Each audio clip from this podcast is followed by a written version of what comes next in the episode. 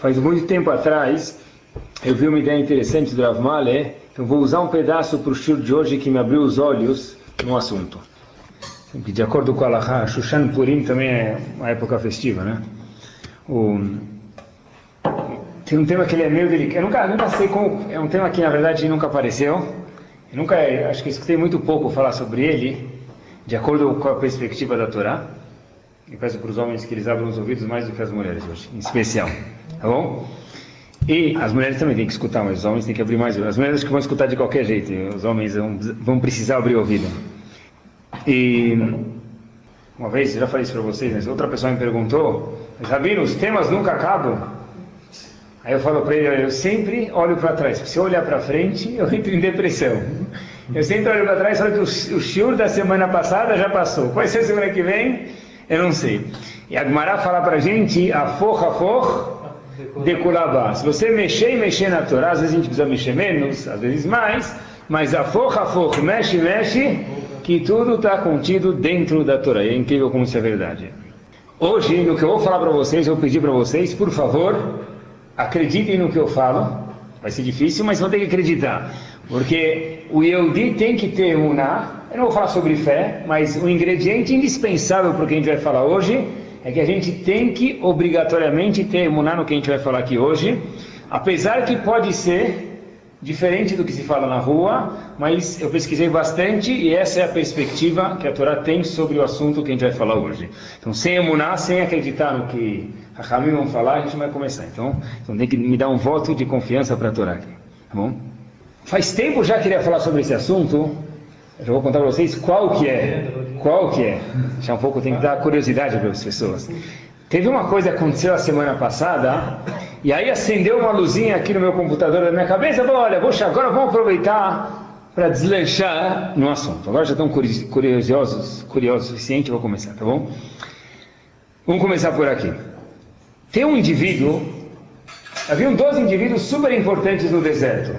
Os chefes das tribos de Bnei Israel. A gente sabe isso desde que os Eudim saíram do deserto, do Egito. Passaram pelo deserto até chegar em Israel. Aí, de repente, Moshe Rabbeinu chega lá e ele vai entrar em Israel. Só que o povo fala, olha, como é que vai ser esse negócio de entrar em Israel aí? Vai dar para entrar? Não, vamos dar uma analisada, vamos ver, vale a pena, não vale a pena? Como que a gente vai ser para conquistar, não conquistar? Até que os Eudim falam, vamos mandar os Meraglim, aqueles espiões para verificar o que está acontecendo dentro de Israel, para ver se vale a pena entrar lá dentro ou não vale a pena e como vai ser essa conquista desse lugar chamado Israel. O famoso Meraglim. Tem um passuco em Parashat Shelach, Perek Yud Gimel Pasuk Tetzain. O passuco fala o seguinte: Ele shemot anashim asher shalach Moshe haaretz Moshe Rabbeinu mandou um monte de pessoas, os chefes das tribos, pessoas super importantes espiritualmente, ver como que ia ser a conquista da terra de Israel. E o Passuco termina dizendo o seguinte: Vaikra Moshe lehoshea binun Yehoshua. Tinha um indivíduo que o nome dele era Hoshea binun. Hashem falou, Moshe Rabbeinu falou: olha, não dá para deixar Hoshea binun. Vamos mudar esse nome para Yehoshua. De Hoshea para Yehoshua. Qual a diferença Yoshua para Yoshua? Vamos dizer que alguém chama Avraham, chama ele de Avi, ou qual a diferença? Então Rashi fala, tem diferença, claro que tem. E ainda mais é que a Torá contou isso para a gente.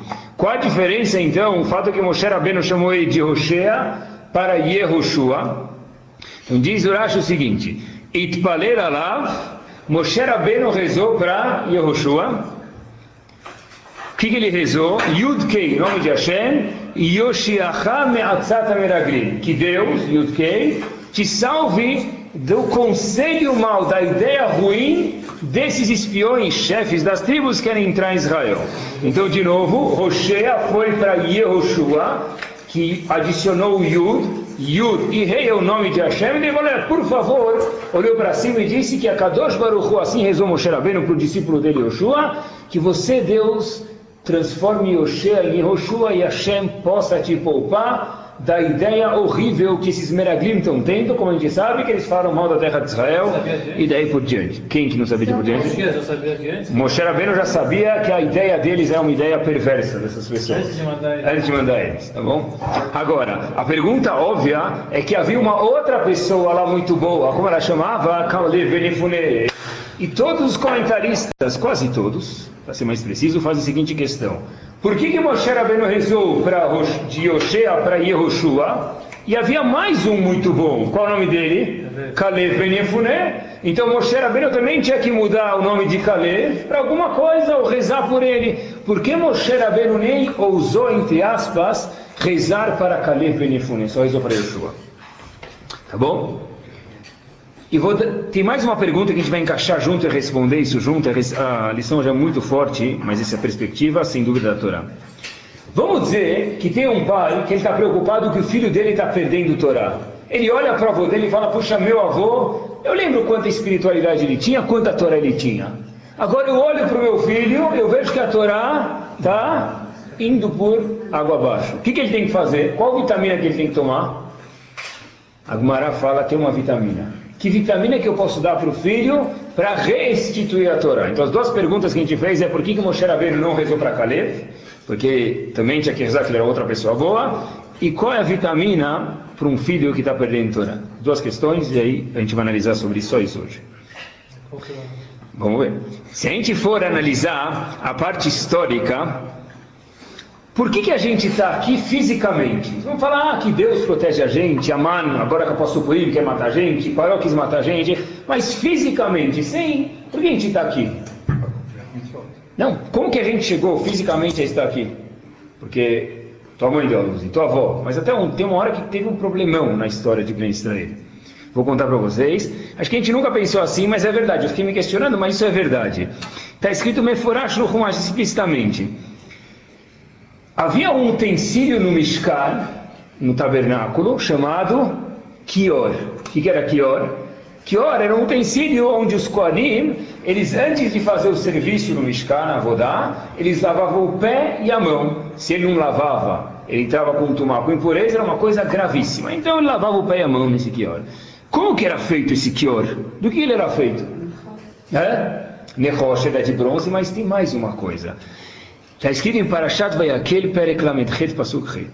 Vayas et Kior Nechoshet. Moshe Rabbeinu fez o Kior, esse utensílio do Mishkan de Nechoshet. Ve'et Kanon Nechoshet. E a base desse utensílio também é de bronze. Com que? Bemarot Atzovot Asher Tzavu Petachol Moed. Com espelhos, ele pegou o espelho e juntou e fez algum tipo de bronze, com espelhos que foram juntados na porta do Mishkan, na porta do tabernáculo. O que, que, é isso? Então Rashi conta para a gente uma historinha, uma historinha. A história e vai responder porque a gente está aqui fisicamente hoje em dia e a geração passada daí por diante.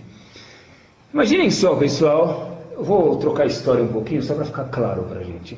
Alguém há 60 anos atrás, 70 anos atrás, época da difícil na Alemanha, imaginem só uma avó ou uma mãe chega e fala, olha, eu quero ficar grávida, ela fala para o marido dela. Já escutaram uma coisa dessa?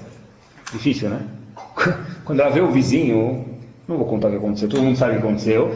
É inconcebível uma mulher falar que ela quer ficar grávida, não é hora, mal ela consegue cuidar de si mesma, num gueto, num campo, é impossível. É uma coisa absurda. Né? Parece absurda, mas eu acho que não é. Por quê, pessoal? Ela vai falar: olha, a gente mal aqui está vivo, ainda vai trazer mais filhos para o mundo. Esse é um pensamento talvez lógico, principalmente para nós da ala masculina, mas as mulheres não pensam assim desraste para a gente. Por quê? Quando os Eudim estavam escravizados no Egito, não era menos mal, não era me melhor do que na época nazista. E o que aconteceu? Os Eudim estavam no Egito e trabalhavam de manhã até a noite. Tinha 10 minutos para comer. Um, o que, que se come lá? Não era marcha. No Egito não tem comida. Não tinha, mas era, era que nem trabalha, Era que nem um burro trabalhava, eles trabalhavam, que nem um burro de casa, igualzinho. Era avodat parich, um trabalho pesado. Aí de repente mandavam matar, teve épocas que mandaram matar todos os homens, mandaram matar todo mundo. Os homens, se tiver um filho homem, vai morrer. Aí de repente os maridos trabalhavam o dia inteiro, chega em casa, vai dormir, está cansado. Né? Aí a mulher, assim conta na Urashi, começavam a se embelezar para atrair o marido. Assim está escrito no Rashi. Elas começavam a ficar mais bonitas, se adornar. E aí colocavam riquezas e pintavam a cara, iam no cabeleireiro, e cortavam a unha, e pintavam a unha, e daí por diante. As mulheres sabem isso melhor do que eu. De repente, elas começavam, assim diz Rashi explicitamente em Parashat Vayakel, a atrair o marido fisicamente, para que eles tivessem filhos.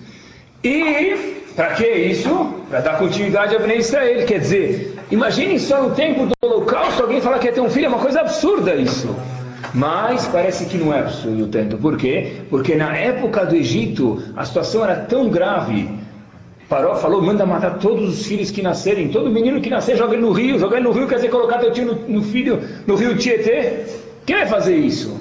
Absurdo. Mas as mulheres falaram, sabe o quê? É, elas pegaram e elas se quando o marido chegava à noite, elas atraíam o marido fisicamente para ter filhos, assim diz Rashi.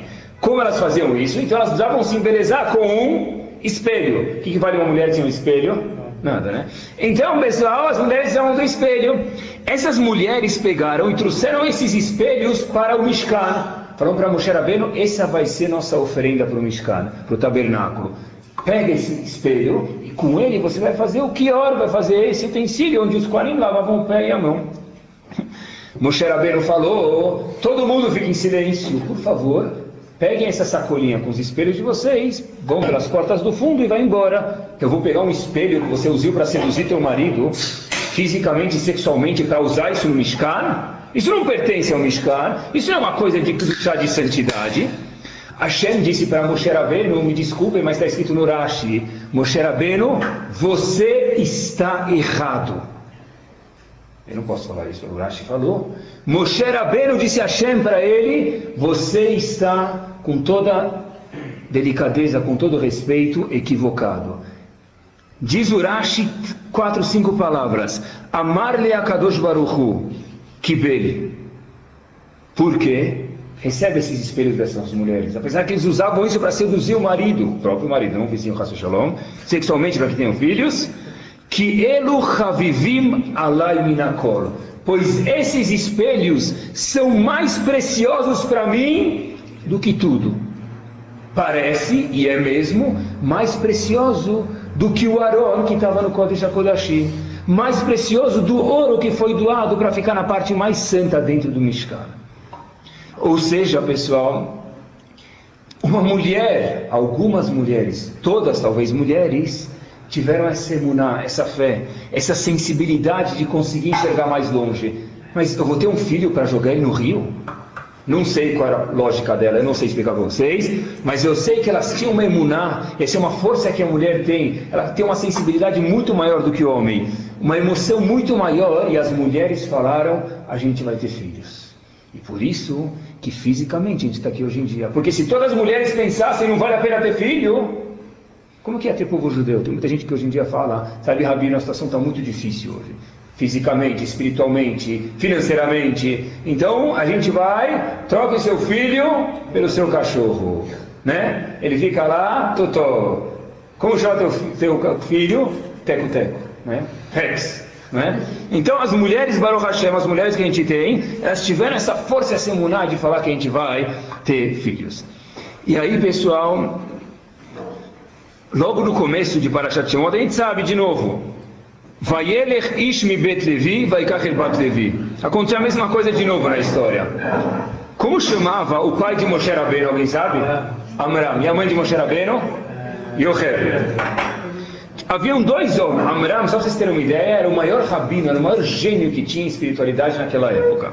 Então passou a falar que havia um homem de Bet Levi que casou com a mulher, uma filha de Levi. Era o pai e a mãe de Moshe Rabbeinu, Amram e Yochebed.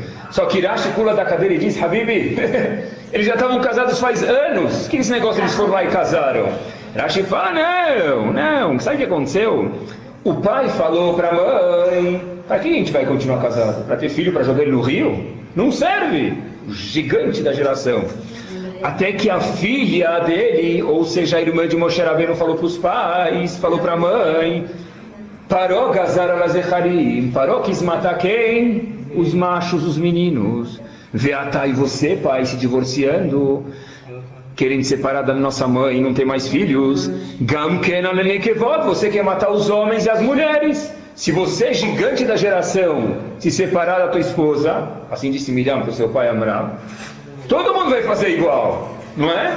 Então, mais uma vez a gente vê, pessoal, que se não fosse Moshe Rabbeinu, a gente não estaria aqui. Quem que deu o zerruto, o mérito para que Moshe Rabbeinu pudesse nascer, não foi o pai dele. Foi o fato que a irmã convenceu a mãe para que casasse de novo com Moshe Rabbeinu, apesar que é muito difícil jogar o Amram. Amram casar com Yehevet Brigado e ter Moshe Rabbeinu. Apesar que qual a lógica disso eu não sei, essas mulheres têm uma emuná que fato é que graças a elas no Egito teve uma continuidade. Graças a elas que Moshe Rabbeinu nasceu. E graças a elas que há 60, 70 anos atrás, algumas ficaram grávidas, muitas é por isso que nós estamos aqui. Com certeza os Ashkenazim. Pessoal, vem aqui uma frase importantíssima, os homens lembrem disso e as mulheres façam uma tiara e pendurem na cabeça para o resto da vida. Nós somos Yehudim por uma razão. Por quê? Porque a minha mãe é Yehudia. Essa é a única razão que eu sou judeu. Para mim, ser judeu não tem outra definição. Ah, ah, se a avó da tia, isso, isso aqui é muito bonito, isso fazer um poema. É, tá bom. Ou se converter, você tem razão. Mas, para mim, ser de descendência Yehudi, só tem uma forma: que minha mãe seja Yehudia. Ah, hoje em dia, sobrenome não prova nada. Tem pessoas que desculpem o sobrenome, talvez tem outros que estão se, né? Vamos pegar um sobrenome bem assim, Goldberg, tá bom? Bem famoso, tem muitos. Então hoje em dia pode ter um Yoshua Goldberg ou Avraham Goldberg. O pai dele é Goldberg, a mãe dele é Nossa Aparecida do Carmo. Então, ele não é Yehudi. Yehudi, de acordo com a Torá, só tem uma definição. Quem fala você diferente é mentiroso tá? Ou se ele se converteu, tem razão, ou, bem feito, é claro, ou que a mãe dele é o diabo. Outro, teve, a semana passada teve o Dia Internacional da Mulher, e esse foi o que acendeu a luzinha no meu computador mental aqui. Se teve o Dia Internacional da Mulher, será que na Torá tem Dia Internacional da Mulher? Todo dia. Opa, não falei isso, calma. Senão os maridos vão virar escravos, eu não falei isso, né? Talvez sim, não sei. Qual a vez da Torá, da mulher dentro da, da perspectiva da Torá, pessoal. Que cor? Sabe que até uma pessoa me contou que ele foi um amigo meu, ele falou que ele foi num cliente, numa mulher, ela compra dele coisa eletrônica, que ele trabalha, e aí ele falou para ela, olha, ela viu esse, esse, esse, meu amigo tem que parar, então ela chegou lá fazendo trabalho, e, e essa mulher que estava comprando ele falou, olha, você é ortodoxo, não sei que, minha avó também era ortodoxa, ela também é judia.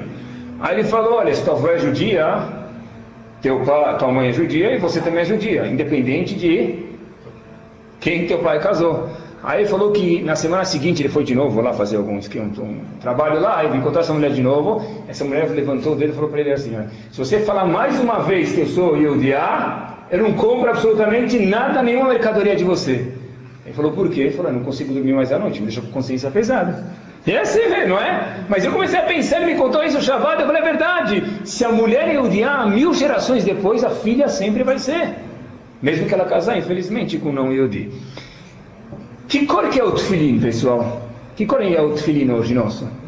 Por que preto? Me falem. Menachot no Talmud, Moshe. Porque assim Moshe Rabbeinu falou, não tem outra razão. O que, que tem na cabeça? Como chama isso? Filho, não é? Não chama tefilin, na Torá está escrito de outro jeito.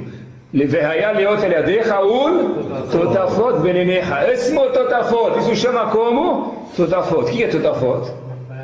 Rashi fala, nem vou contar para vocês como que ele chega nessa conclusão agora, mas Rashi fala que se refere às quatro casos do tefilim, a gente põe tefilim, não é? Assim. Quer dizer, por que, põe tefilim aqui? Porque está escrito que Allah Moshe Mishnah, Moshe Rabbeinu falou assim, só por causa disso. Ah, mas eu escutei uma vez, pode ser explicação, mas a razão que a gente põe é só por essa. Por que o tefilim é preto? Porque Moshe Rabbeinu falou assim. Ou seja, por que, que tem que comer carne kasher do jeito da shkita certa? Da onde a gente aprende as leis de Shkita? Mara fala em Hulim também. Alaha le Moshe me Sinai. Moshe Rabbeinu falou, e por isso que vocês fazem, né? Então, vai, se a Gemara falou, a gente faz assim. Então, vou contar para vocês mais uma coisa, e por isso que eu trouxe essas partes. Vocês acreditam no Tfili? Da mão, da cabeça, que tem que ser preto, tem que fazer Shkita, Yom Kippur, etc e tal. Vocês são, obrigatoriamente, vão ter que acreditar no que eu vou falar para vocês, porque também consta na Gemara, e também foi o Moshe Rabbeinu que falou. Agora vocês estão presos, pessoal. O que aconteceu? Tem mais uma coisa que o Talmud diz em relação às mulheres, que é o assunto de hoje à noite, tá bom? Por isso que eu falei para os homens ir para frente, as mulheres vão escutar de qualquer jeito, eu tenho certeza. Bom, eu, sejam sinceros comigo, tá? as mulheres tenham paciência, não me joguem tomates. Qual é o maior gasto que o homem casado tem? Gasto. As mulheres, vão, as mulheres vão guardar o durex um segundo na boca, fez esforço, e os homens vão falar. Qual o maior gasto que um homem casado tem? Pode falar. Escola das crianças. Já não sei mais. O, o, o Gurman, né? a esposa não está aqui, ele pode falar. É? Ele é o único verdadeiro, aqui é tudo mentiroso. A mulher é o maior gasto que a pessoa tem, tá? Tudo, tudo que ele tem, tudo que a pessoa tem, se ele for um sábio, ele fala o quê? Marti, Marti, Marti. Marti quer dizer o quê? Minha esposa, né? Isso, tá bom. Esse é o maior gasto. Eu, sa- eu sabia que isso ia ter polêmica, então eu falei só os homens podem falar agora, depois as mulheres vão poder falar. Então, o maior gasto, pessoal, de um homem casado é a mulher dele. Não dá pra mentir, é o maior gasto que a pessoa tem. Tá bom. Eu vou contar uma coisa pra vocês que se eu não- se a gente tivesse a oportunidade, deveria se ler essa frase no Talmud cada vez que a pessoa vai casar, na roupa. Inclusive na minha, porque também gostaria de saber isso antes. Tá bom? A Gemara diz em Baba Metzia Daf Nun Tet Amud Aleph, Talmud igual da Shkita, igual do Tfilin, igual do Yom Kippur, igual do Shabbat, o mesmo Talmud. Gemara fala Baba Metzia Nun Tet Amud Aleph, vai conferir depois. Amar Rav Yehuda, segurem a cadeira, ninguém pode fugir até o fim do shiur. Leolam yehe adam zair betuad betoch beto. Pessoal, leolam quer dizer tem que tentar se cuidar com o sustento, a parte monetária dentro da casa dele. Por quê? She'ein meriva mitzuya betoch beto, shel adam ela alisket voa, porque as brigas normalmente ocorrem por falta de dinheiro, por falta de sustento econômico. Shenemar, um passo que a gente fala todo dia, vocês lembram desse pro resto da vida, diz David Amer no Teilim, Kuf Memzain, diz a Gemara, o seguinte, Assam Gevulech Shalom, Chelef Hitim Yasbir, diz David Amelech, olha, Deus pôs no seu campo, na sua casa, Shalom, paz, quando? Quando vai ter fartura, sustento monetário. Ponto. Então, primeira frase que a primeira frase que a Gemara disse em Baba Metzia é o seguinte: Moshe Rabbeinu falou, igual o resto, pessoal. Você tem que cuidar do sustento na casa dele, para quê? Pra, porque muitas vezes, se não entra, e fala até em português, né? Se dinheiro não entra pela porta, a felicidade sai pela janela, alguma coisa assim, não é? Tá bom. Mas vem mais uma frase, pessoal, e para os halabim, eles têm que acreditar nisso mais ainda, tá? Porque disse Amarav Halbo. Dizer, de Halab, mas também, porque está na Gemara tá bom? Então, Amarav Halbo. Então, os hala- os halabim têm, os Ashkenazim a gente lê Halbo. Então, já fica tudo bom, tá bom? Amarav Halbo. Leolam e Adam, continua a Gemara Bametzia num teta mudalev. Leolam e Adam, Zair bekvod. Última frase da Gemara que eu trago para vocês hoje. O pessoal tem que cuidar com a respeito, não só amor. Ah, no cinema eu vi que tem que ter amor. É, tá. Então aqui da Gemara me radeja uma coisa e ter respeito também. Você tem que tomar cuidado com o respeito da esposa dele. Por quê, pessoal? Porque os investimentos dentro e fora do país dependem do quê? She'en bracha metzuya betoch beto shel adam, a bracha da pessoa, da casa da pessoa, o sustento dele, ela bishvil isto, somente, única, exclusivamente, somente por causa da esposa. Sheneemar, como está escrito, o leavram, para Avram Avinu, agora prova isso. Etiv ba'avurah, Avram Avinu só ficou o grande Avram Avinu monetariamente, onde a Torá diz que ele foi kaved meod, pesado e não conseguia sair do lugar de tanto dinheiro que ele tinha, os burros, os camelos carregados de fortuna. Por quê? Ba'avurá, no mérito de Sarah, esposa dele. Ve'ainu de Amar Leurava, isso que Rava diz, termina Gumana dizendo, Liblem Mahuza, uma expressão, Okiru lenashaichu ki eiche de titaro. Habibi, cuida do cavô da tua esposa para você poder ficar bem financeiramente de vida. Quem falou isso, pessoal, foi quem? Moshe Rabbeinu lá atrás. Moshe Rabbeinu lá atrás. Agora, peraí, não é? Vamos ver, vamos ver como é que faz. Então só ficar em casa respeitando a esposa? Então leis, vamos ver. O Rambam, normalmente essas Gemarot são alegorias. E a gente aprende coisas bonitas, mas não é uma lei isso aqui. Essa Gemara, diferente das outras, eu fui procurar. Diz Maimonides pra gente o Rambam. Alachá lemaase, que nem a pessoa não pode comer porco, não pode comer Yom Kippur, traz o Rambam uma alachá, a gente aprende daqui. Mechabda yoter migufo, uma obrigação do homem respeitar a esposa dele mais do que o corpo dele. Quer dizer, se o jeans dele ele gasta 100 reais, dela tem que ser pelo menos 101, tá bom? Ve'ohava kegufo, e gostar dela tem que gostar tanto quanto o corpo dele, tá bom? Não é fácil, eu repito. Mechabda yoter migufot, é que lê isso na roupa, pessoal. Acho que eles não lêem, senão fica muito difícil de casar, né? Mechabda yoter migufot, a pessoa precisa gostar da esposa mais do que do corpo dele. Assim o homem, e também o avá, que foi, o homem também tem que gostar da esposa, tanto quanto ele gosta do corpo dele.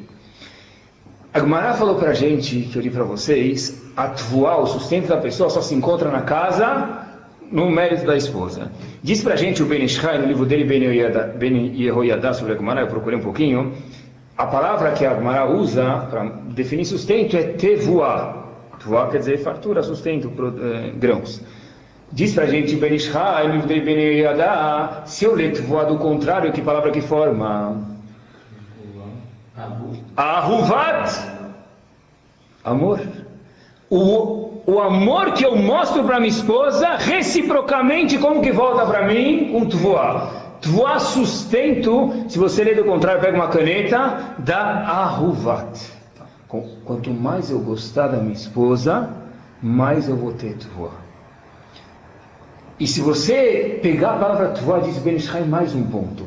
Tvoá, sem ler do contrário, só põe um pontinho antes da última letra. Tvoá é Tav, B, Vav, Aleph e Rei. Eu não estou ensinando vocês a gastar mais, economizar dinheiro, pessoal. Tavó, Hashem. Tvoá quer dizer Tavó, venha, Hashem. Rei se representa Hashem, Abraham de Hashem. Ou seja, para mim ter tvoá, para mim ter tavó Hashem, para que Hashem venha até mim, eu preciso respeitar minha esposa. Tvoá é ahuvat ao contrário. Não que Deus me livre se eu não respeitar ela, o Havá ao contrário da Tvoá. Quer dizer, o recíproco, né? O Havá, se você ler do avesso, reciprocamente Hashem vai dar Tvoá. Traduzindo isso aos nossos dias, o que nos condiz aqui é o seguinte, que muitas vezes, pessoal, e essa é analogia talvez que seja, o trabalho do homem é puxar a água até o barril da casa dele. Esse é o trabalho do homem, trazer a parnassá, o sustento até a casa dele. Esse é o trabalho dele. Porém, água em copo furado, o que, que vale? Nada. Eu abri 3 mil litros de vazão por dia de água. Onde você põe ele? Ah, a caneca está furada. E que, que vai ser? Onde vai essa água? Lixo. O homem é o que faz o trabalho árduo, Deus me livre sem desmerecer eles e eu também, faz o trabalho árduo, porém o cli, o utensílio que segura a brachá em casa é a, é a mulher. Como eu sei isso? Porque a Agmará falou, só estou traduzindo para vocês, Agmará, absolutamente isso aqui. Na verdade, pessoal, se a gente vê, muitas vezes vocês veem caminhão tombado na estrada, nunca viram isso? Aí todo mundo cubateu, né? Caminho volta de Guarujá, você vê o quê? Tombou o caminhão com sabão. Desce toda a favela pegar sabão, desce todo mundo pegar pasta de dente. Imagina só se o caminhão da Petrobras, pessoal, agora que subiu a gasolina de novo e não para de subir, álcool, que for, até gás, né? Tombar lá no meio da, da, da de imigrantes. O que vai acontecer? Vai gente com garrafa minal, bala com a garrafa vazia para encher, não é? Mas se todo mundo vê o, o, o petróleo caindo lá, a gasolina caindo, ninguém tem onde colocar, o que, que eles vão falar? Razito, que desperdício. A mesma coisa acontece entre homem e mulher. O homem é o caminhão-pipa, que trabalha duro e merece louvor, e a mulher é o container que segura essa bracha. Assim diz pra gente o Maharal de Praga. A gente está acostumado a falar sempre, né? O homem, o casamento, ah, je t'aime, né? Habeta, I love you, e daí por diante, né? Isso tudo é necessário, mas casado com isso, de acordo com a Torá, a gente vê que tem que vir kavod, tem que vir respeito. Se ficar só no GT, que eu gosto de você, I love you, e daí por diante, não vai muito longe. A Gemara preza que tem que ter kavod com ahava. É que interessante. Vocês já receberam um cartão de crédito? Não sei se já viram, não sei como veio de vocês, mas eu vi alguma vez de alguma pessoa, o cartão de crédito, não vou contar quem era, mas o cartão de crédito tem o nome do marido e da mulher, não é? Então do marido vem uma, duas linhas. Tá bom, então, não sabia, vocês me dão uma dica. O do marido vem uma, duas linhas e da mulher vem o quê? Três folhas. 32 itens, né? Aí você vê que deu barato. Fatura, fatura do cartão de crédito, isso. Fatura do cartão de crédito. Aí você vê que vai barato, aí você vê um de três, dois de três. Quer dizer, isso primeira de três parcelas. Vai ficar pagando até quando? Adviata goel primeira né? Aí chega, eu vou contar uma coisa, coisas que eu aprendi na marra, tá pessoal? Me desculpem, eu tenho permissão da minha esposa, eu espero. O cara chega lá, a mulher chega do supermercado, ela voltou do pão de açúcar, aí chega lá, quanto deu a conta? 300, 200, 400, cada um lhe rodou, né? Aí a mulher chega lá da loja caché ainda, né? Ela foi na loja caché comprar queijo, foi no açougue comprar carne. O que, que você comprou? O que, que você comprou hoje? Nada. Aí, né? O que, que aconteceu, pessoal? Eu já sei. Eu acho que minha esposa está ficando sócia do Abílio Diniz. Né? Tá sócia do Pão de Açúcar, deve ser. Vai gastar isso aqui, o que, que vai, né? Tá bom. Até que o marido fiz isso uma vez, não por vontade, mas eu tinha que fazer porque minha esposa não podia, não lembro. Fui. Até que o marido Razito vai lá, demora, ele, ele anda com ajudante, é isso que eu fiz, porque eu não sei, você vai dar aula 1 para 18, você tem que voltar para 2, para 17, tá, comprar, onde está isso? Aí o cara falou, olha, já que você vai ter que perguntar, eu vou ficar com o senhor, né? Aí vai lá, você não compra nada e dá a mesma coisa que ela pagou. Por quê?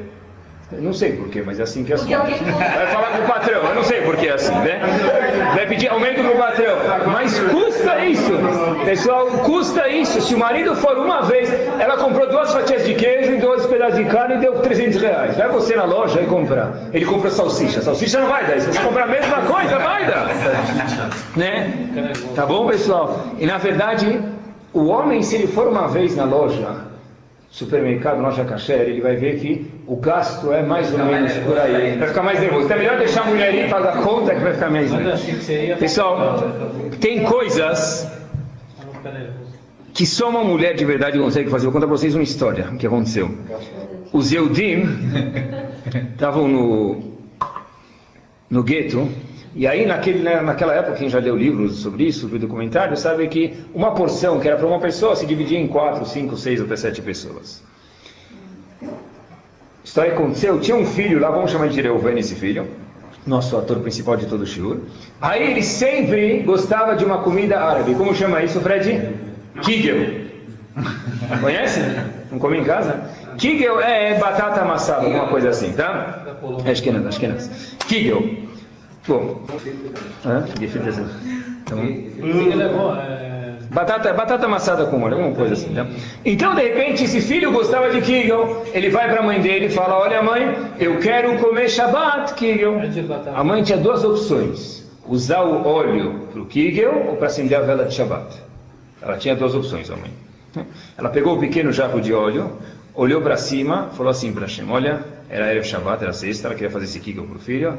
Hashem, aceite as velas inexistentes de Shabbat.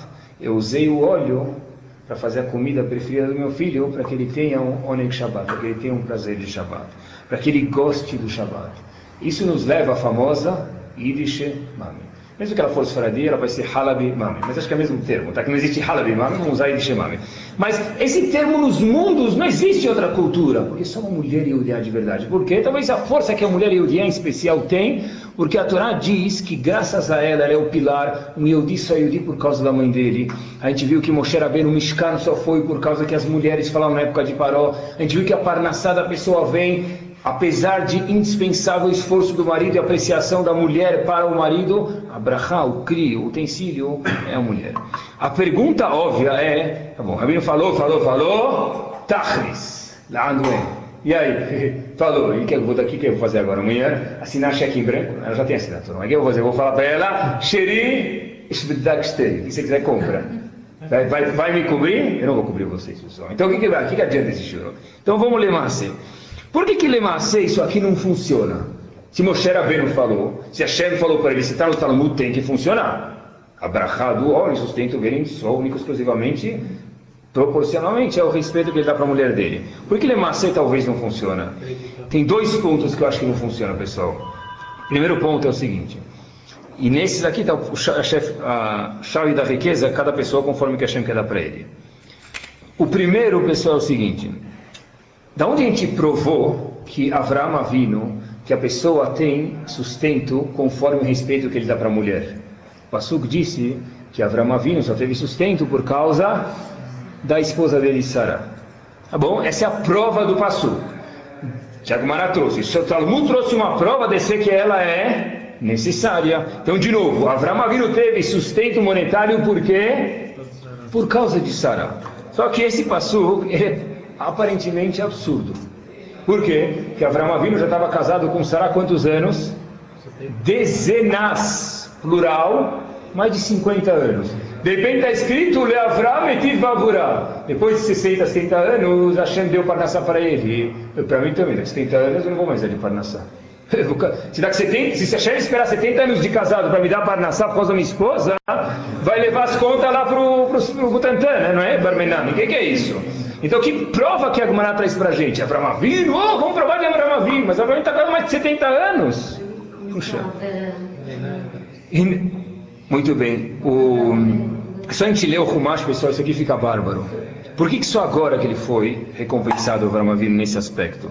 Historicamente, é mesmo sim, é muito simples, a lição é profunda. A história conta que Avram Avinu, no caminho do Egito, depois de estar casado muito tempo, ele ficou no hotel mais barato que tinha, a pensão mais barata, uma estrela, não tinha cartão de crédito, não tinha cheque predatado, não tinha duplicado. Então Avram Avinu foi ficar onde? No hotel, uma estrela à noite tinha uma estrela, né? Aquele hotel lá. Pousada, pousada do seu Zé. Tá bom, ficou lá. Porque ele não tinha nem onde, como pagar essa pousada, né? Britânia. Ele não tinha onde pagar essa pousada. Aí, Britânia era duas estrelas, aqui não tinha nada. Aí, de repente, Moshe Rabbeinu, quando volta do Egito, ele volta a pagar essas pousadas. Quer dizer, Moshe Rabbeinu está muito mal financeiramente. E, de repente, agora ele ficou rico depois de 70 anos, 80, casado com ela. O que, que adianta isso? O que aconteceu? Rashi fala, a Torá conta pra gente, muito simples, pessoal. Que aconteceu com Avram Avinu? Avram kaved meod bemikne bekesef bezav. Avram Avinu ficou extremamente rico. Mikne, rebanho, kesef, prata e zav, ouro, que era a riqueza que tinha naquela época. Não tinha euro, não tinha real, não tinha nada. Essa é a riqueza. Por que só agora? A resposta é simples. Avram Avinu, conta agora pra gente, na sua extrema, no seu extremo nível, espero que vocês entendam isso, espiritual, ele não tinha reparado na beleza que Sarah tinha. Explico porque agora só ele reparou. O que aconteceu? Quando ele foi para o Egito, só para vocês terem uma ideia de quem era Sarah, pessoal. A Gumara fala que Yosef era uma pessoa linda. Onde conta a Gumara para a gente, cada vez que Yosef passava, as mulheres pulavam do outro lado do muro, colocavam a cabeça para ver Yosef mais bonito, não sei se tão bonito quanto vocês, para as esposas de vocês, mas Yosef, ele era o bonitão, vamos chamar assim. Diz agora para a gente. A Gomara fala para a gente que Yosef, comparado com Sarah, era que nem um macaco comparado com um homem. Quer dizer, Sarah não era bonita, era algo que, não, não sei como descrever para vocês, é um bilhão de vezes mais do que bonita. Porque Yosef era como um macaco perante Sarah. Yosef já era lindo, então Sarah tinha que ser muito bonita. De repente, estamos chegando no Egito, Avram Avinu fala para a esposa dele, graças à influência dos egípcios, Hinena Yadat, em Parashat Lech Lecha isso, que Isha Yefat Mareat. Como você é linda, Sarah. Agora eu percebo de verdade perante aqui essas mulheres mitziot que você é nada menos, nada mais do que um bilhão de vezes mais do que bela, do que linda, do que esplêndida. Por que, que Avram Avinu, talvez eu acho, não foi até agora recompensado nessa parte material?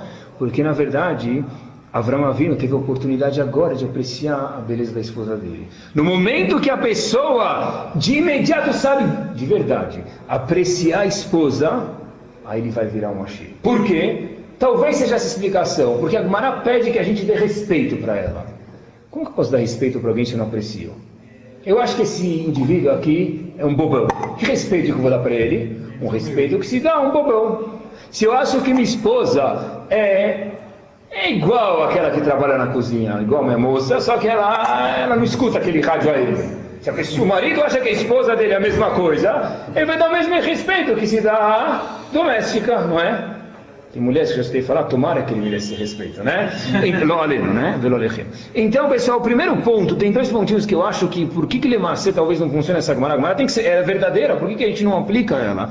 Porque para a pessoa apreciar a mulher, para a pessoa dar respeito para a mulher, ele tem que primeiro respeitar ela. E saibam vocês, pessoal, e como se respeita apesar, através de apreciar ela. Que a gente provou de Abraão Avinu. O homem não tem como negar isso, e Não é fácil para mim falar, mas eu falei para vocês que às vezes minha esposa escuta o CD ou a fita, então eu estou sendo comprometido aqui com vocês também, não se preocupem, tá? O, eu tenho que também praticar isso. O, o homem tem um status completamente diferente quando ele é casado do que quando ele não é. Não dá para falar que isso é uma pessoa solteira, não sou solteiro. O homem casado é uma pessoa que, mesmo na sociedade, a gente vê que é uma pessoa que já tem uma certa. Puxa, ele cumpriu, mas na verdade, de algum jeito, a meta dele. Isso em mérito a quem? A esposa. A mulher também se é casada em mérito do homem. Isso não tem razão, não tem dúvida. Mas, pessoal, como a pessoa pode ter uma casa? Como a pessoa pode ter um lar? Como a pessoa pode ter uma família? Só se ele tem uma esposa. Então, se a pessoa começou a olhar para isso, com certeza ele não tem como não apreciar a esposa dele. Ela tem defeitos, deve ter. A gente também tem, tem que melhorar, com certeza. Mas a pessoa só é mechabê da alguém, só dá respeito, que a Mara pediu do homem, se ele aprecia de verdade a esposa dele. Dizem que uma vez o marido estava trabalhando, assim contaram uma história. O marido estava trabalhando, ele ficou oito horas no trabalho. Ele vai, desaforo dos clientes, dos fornecedores, do patrão, do empregado. Ele não aguenta mais trabalhar no trânsito, toca celular, não tem descanso nenhum. Desaforo, insegurança, ele não está aguentando mais. A esposa que ele liga, que é onde ela está? Em casa, em casa. Então o marido falou, Hashem, apareceu a lâmpada do gênio, vamos fazer uma troca. Eu vou virar esposa no lugar dela, vem, o que, que vai acontecer? Tá bom. Aí Deus falou, tudo bem, esperar, pronto. Virou Reuven, virou Sará, não Loleno, só na história, tá? Reuven virou Sará, tá bom? De repente, ele vira a esposa, ele acorda no primeiro dia, o que, que tem que fazer? Preparar café para o marido, né? Tá bom? Pega café pro marido. Aí ele tem que acordar. Eu sei que alguns fazem isso sozinho, tá? Ele tem que acordar as crianças, porque virou ela, virou Sará, eu venho virou Sará, escola, assina a mochila, vê se tirou a malha de ontem, vê se tem bilhete na mochila, né? Ah, na volta leva as crianças para a escola, na volta passa no mercado, né? Padaria, já que ele é caché, ele não pode ir no açougue também, então ele virou mulher, então tem que ir na padaria uma coisa, caché, açougue é separado, loja caché é separado, supermercado é separado, não. Aí dá uma geral em casa, aí a empregada chega e fala para esse Leuven que virou Sará, puxa, agora dona, eu preciso de férias. Eu preciso avisar que meu marido, não sei o que, Agora ela vai ligar para 12 agências, ver se tem uma que presta para se vai ver uma moça trabalhar em casa, não é? Então, na verdade, tá, aí ah, a doméstica foi embora. Tudo isso o homem que virou mulher está resolvendo, porque ele virou mulher tem que atuar em tudo. Busca as crianças da escola, com o celular. Almoço, depois de uma hora tem que levar as crianças para onde? Natação. Inglês, tênis, judô, karatê, japonês. Hoje né, tem milhões de cursos, né? Tá bom. Busca da janta, da banho. E daí por diante, pessoal. Isso que ele não ficou grávido ainda, né? Imagina se ficasse, pessoal. Imaginem só, pessoal, o que aconteceu com esse nosso amigo depois de um tempo que ele fala: Quero voltar, chefe. Né? Ainda bem que ele tinha segundo pedido e voltou. Né? Porque na verdade é, está em casa, mas quem tem filhos, Hashem, vê que, que o negócio aí não é fácil. Às vezes quem tem filho pode sair mais cedo do trabalho, acaba não saindo, não tem que cuidar das coisas em casa, né? Eu vou voltar às nove quando tudo já estiver pronto. Todo mundo está roncando, ele chega em casa. Puxa, eu não consigo meus filhos acordados. Eu não consigo, cara. Chega às nove, já trocou, já deu banho tudo, tá bom? Tá? E pessoal, então o primeiro ponto para essa dar certo de verdade é, para a pessoa mechaver da esposa, tem que saber apreciar. Para apreciar, faz uma lição de casa, amanhã passa no pão de açúcar, vê quanto que vai dar conta lá no, no loja caché, no açougue e daí por diante. Fora as dificuldades que tem para conseguir as coisas caché, que eu sei que não é fácil. E um segundo e último ponto que falta para essa Gemara virar lemacê, para se aplicar para a gente funcionar, é o seguinte, tem que ter emuná.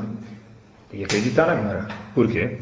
Porque da mesma forma que a gente acreditou no Tfilim, eu tenho que acreditar de verdade que está na mesma Guará, Hashem falou a mesma coisa, Moshe Rabbeinu falou a mesma coisa, o Talmud falou, mesmo o Talmud que fala que precisa cumprir Yom Kippur, explica as leis Yom Kippur, também explica que essa lei é verdadeira. Então eu preciso acreditar nisso. O primeiro ponto é apreciar para respeitar, o segundo ponto é acreditar. É claro que a esposa, e faço questão que vocês abram o ouvido agora, a esposa que fala, puxa, o judaísmo discrimina as mulheres. O judaísmo ele é machista. Culpa do marido também. Porque se é um marido que sabe esse pedaço do Talmud, ele cumpre, ele arrisca, esposa nenhuma vai reclamar que ela está sendo maltratada. Como vai reclamar? Ah, por que, que a mulher, por que, que o homem faz Shelo Asan Isha? Boa pergunta. Outra vez a gente pode explicar se Deus quiser no Birkot Shahar. Boa pergunta. Tá? Mas o marido que sabe, que trata a mulher conforme a Torá manda, essa mulher é a mulher mais sortuda que existe no mundo. E é claro que a mulher também precisa tratar o marido, porque a, a mulher só vai ser uma rainha se o marido dela for um rei. Se o marido dela for lixo, então a mulher vai ser o quê? Lixa, né? Lixo, mulher de lixo é lixa, não é pessoal? Então é claro que vai dos dois lados isso aqui, tá? Eu só estou explicando do Dia Internacional da Mulher, estou explicando qual é a visão da Torá aqui, tá bom? Se a gente for concluir, então, se a pessoa chegar, uma pessoa que, como a gente mudasse para Moshe Rabbeinu, perguntasse para a gente, vai, por que você está sem dinheiro? Marti, esposa. A gente perguntasse para Moshe Rabbeinu, por que você está sem dinheiro? Moshe Rabbeinu ia falar, o dinheiro que eu tenho é por causa da minha esposa. Ou você não tem de verdade, é porque eu não me acabei dela de verdade. Por que você está sem dormir? Eu chego em casa, 10 da noite acabado, tem que escutar todas as histórias, fofocas da cidade. 10, 11 meia. Aí de repente, Lemasse, né? 11 e meia, consegui adormecer, recebo umas cotoveladas. Está escutando ou não está escutando a mesma? Não é, pessoal? Então a mulher também tem que deixar o marido dormir. O sono do marido é Kodesh, tá bom? Porque a mulher é o utensílio, mas o marido é o caminhão-pipa, não esqueçam. Se você é, não vai chegar, pessoal. Tá? Você vê na loja Ah, repita, sim, sim. repita. 7 e 3. Tá bom? O sono do marido é Kodesh, pessoal. E agora a gente responde a pergunta. Chega de proteger as mulheres, né? Você fala dos maridos. Pessoal, não, melhor é quando ela conta uma piada, às 11h30 você não ri. Né? Você escutou a piada? Né? Pessoal, que não, a piada não pode demorar uma hora e meia. A piada da mulher das 10, 11 h o marido não aguenta, pessoal. É a história da empregada. Tá bom? Agora a gente responde o que a gente perguntou no começo, pessoal. Por que que Moshe Rabbeinu rezou somente para Hoshea e mudou para Yehoshua e não rezou para outra pessoa ótima, Caleb? Por que não rezou para ele? Diz Rav Yaakov Kaminetsky Zecher Tzadik Vekadosh Libraha no livro dele Sefer Emet Yaakov. O seguinte, eu leio para vocês as palavras, repito, por que ele precisou rezar somente para Yoshua e não para Caleb? Eu leio, faço questão de ler dentro, porque eu tenho medo de não falar o que ele quis dizer. Ve'efshar, diz Rav Yaakov Kaminetsky para a gente, Shesavar Moshe Shekalavaya Nasu Elisha Tzadeket. Sabe o que? Caleb que Moshe Rabbeinu rezou para ele, estava casado com uma mulher boa. Como a Miriam Aneviá, Miriam Aneviá, a esposa dele. O Betach lo hitvaz beatzat meraglim. Com certeza não precisa nem rezar para ele, porque com mulher desse calibre, não precisa rezar, ele está seguro. Ve'eino zakuk libracha. Moshe Rabbeinu não teve que dar brachá. A do Moshe Rabbeinu, eu daria minha vida para receber. Vocês também. Ele não precisa minha brachá, diz Moshe Rabbeinu. Não precisa. Por quê? Porque já que a esposa dele é tzadek, já que ela é meritosa, ela vai segurar as pontas. E Yoshua já não é assim, já não é Miriam Aneviá. Ele precisa da minha brachá. Que poder que uma mulher tem, pessoal. Isso é incrível, isso é incrível, de verdade, pessoal. A segunda e última pergunta que a gente fez no começo do shiur, qual vitamina que a pessoa tem para manter a Torá? Diz pra gente Agmara em Umadaf Ain Aleph Amud Aleph. Ve'amarav berachia. Imroe Adam, tô ficando nervoso. Imroe Adam, shetorá poseket mizaró. Se a pessoa está vendo que a Torá está sendo deteriorada, está sendo perdida nos descendentes dele, Issa bat talmid chacham. Manda teu filho casar com uma mulher que tem as ideias, os valores da Torá. Ah, bat talmid chacham. Filha do Talmid Raham. O pai dela sabe o Shulchan Aruch, Código de Leis. O pai dela sabe a Gemara. O, o pai dela sabe Zohar. O pai dela reza Vatequino. O pai dela põe 32 pares de tefilim por dia. E daí? Ela sabe fazer bolo de chocolate. O que, que adianta? Perguntaram a Volbe pra gente. E Sabat Talmid Raham. Casa com a filha de um Talmid Raham. Se minha esposa desse shiur da yeshiva, tudo bem, vou casar com ela, vai ter filhos meritosos. O que, que adianta Sabat Talmid Raham? O pai dele é Talmid Raham. O que, que adianta? Vai educar o filho. Disse pra gente na Volve, nas nossas palavras, vou traduzir para vocês, me permitam. A pessoa que passa numa loja de perfumes, como que sai de lá? Perfumada. A pessoa que passa na casa do Talmid Raham, ela sai perfumada. É incrível, pessoal, é incrível. Uma mulher de verdade, quando ela é uma mulher, espero que você tenha esse mérito, eu posso falar da minha parte que tenho, quando você vê Shabbat, É, A mulher faz a casa, a mulher está trabalhando, eu que estou na também estou trabalhando, estou fora de casa. Volta, você vê a vela, você vê. O marido tem que a vela da esposa de Shabbat, Allah, tá bom? Mas você vê a mesa arrumada, é outra casa, é um Mishkan, é um Betamigdash lá dentro. Isso por isso que precisa ter uma esposa meritosa. A gente vê, por exemplo, se tem muito bem, tem 12 empregadas, copeiro, motorista, jardineiro, chavareiro, tem tudo. Mitzvah, que o filho faça alguma coisa na casa filha. Quem educa isso? O pai. O pai nunca vai educar isso. Quem educa isso é a mãe. É a mãe que fala, olha, eu quero que você cuide de colocar um prato na mesa. É uma coisa que ele possa fazer, que não vai dar peso para ele, mas ele possa ajudar. Isso é, um, isso é o kavod, isso é o derech que a mulher tem para fazer na casa. Quem ensina a prioridade correta para a família? O homem, ele é o maior rabino do mundo. Pronto. Quem que ensina a prioridade e valores para a família? A mãe. O homem não ensina nada. Um pouco ele pode ensinar. Mas quem está em casa, que palavras que o filho escuta? O pai está trabalhando o dia inteiro onde estiver, mesmo que for na yeshiva, mesmo que for um rabino. A mãe que está com o filho. Então, na verdade, pessoal, o filho vai querer sair na estado de São Paulo, sexta-feira, parte de economia na Forbes, os mais mais, ou ele vai ter outro, ele pode ser, olha, não que não possa ser, mas ele vai precisar sacrificar, num caso, não Hashalom, quem está lá não é esse, Deus me livre, Has, Shalom.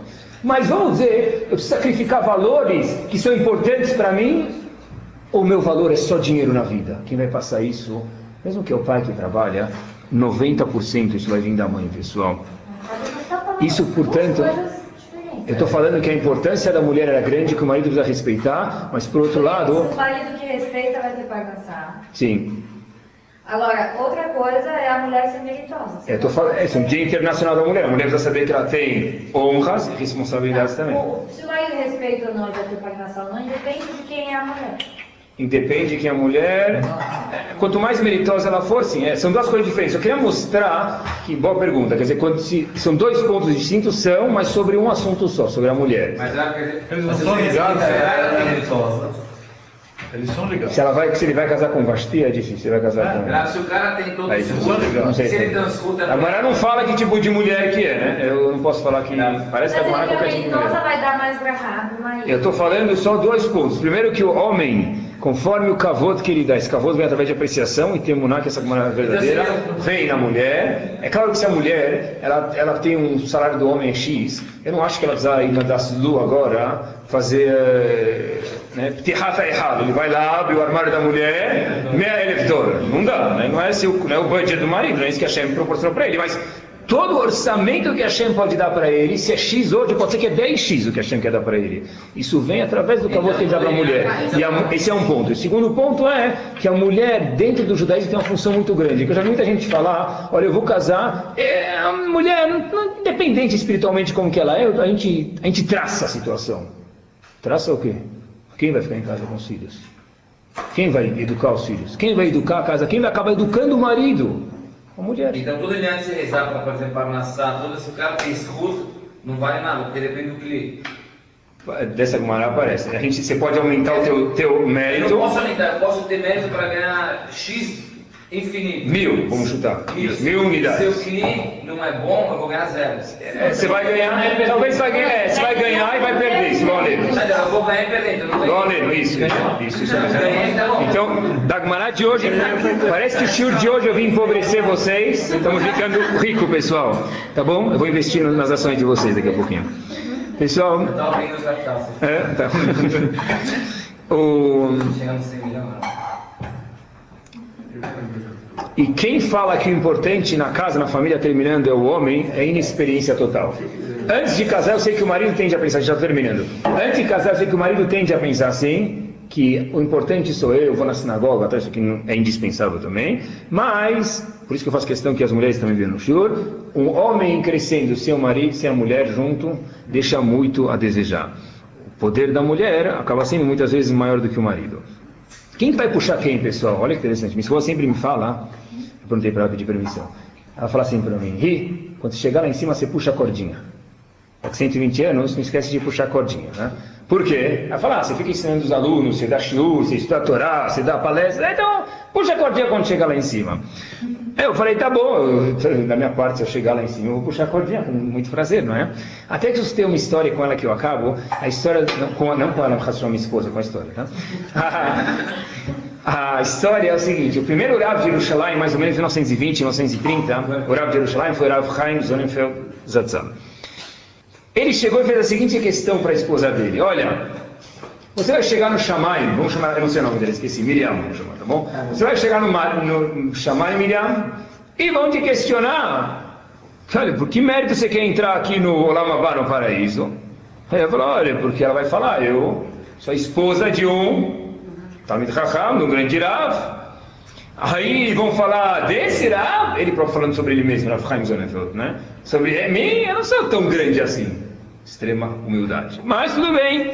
Aí a Shem vai falar para ela, tudo isso contando Rav Chaim Sonnenfeld quando para a esposa dele, né? Tudo bem, tudo isso, vão falar para ela, olha, sabe o que? Pode passar, pode entrar, vai, pode entrar. Por quê? Ela não tem como saber quem é Talmid Chacham como não é. Se respeita ele como Talmid Chacham, deve ser que ele é. Então ela entra no Lamabá.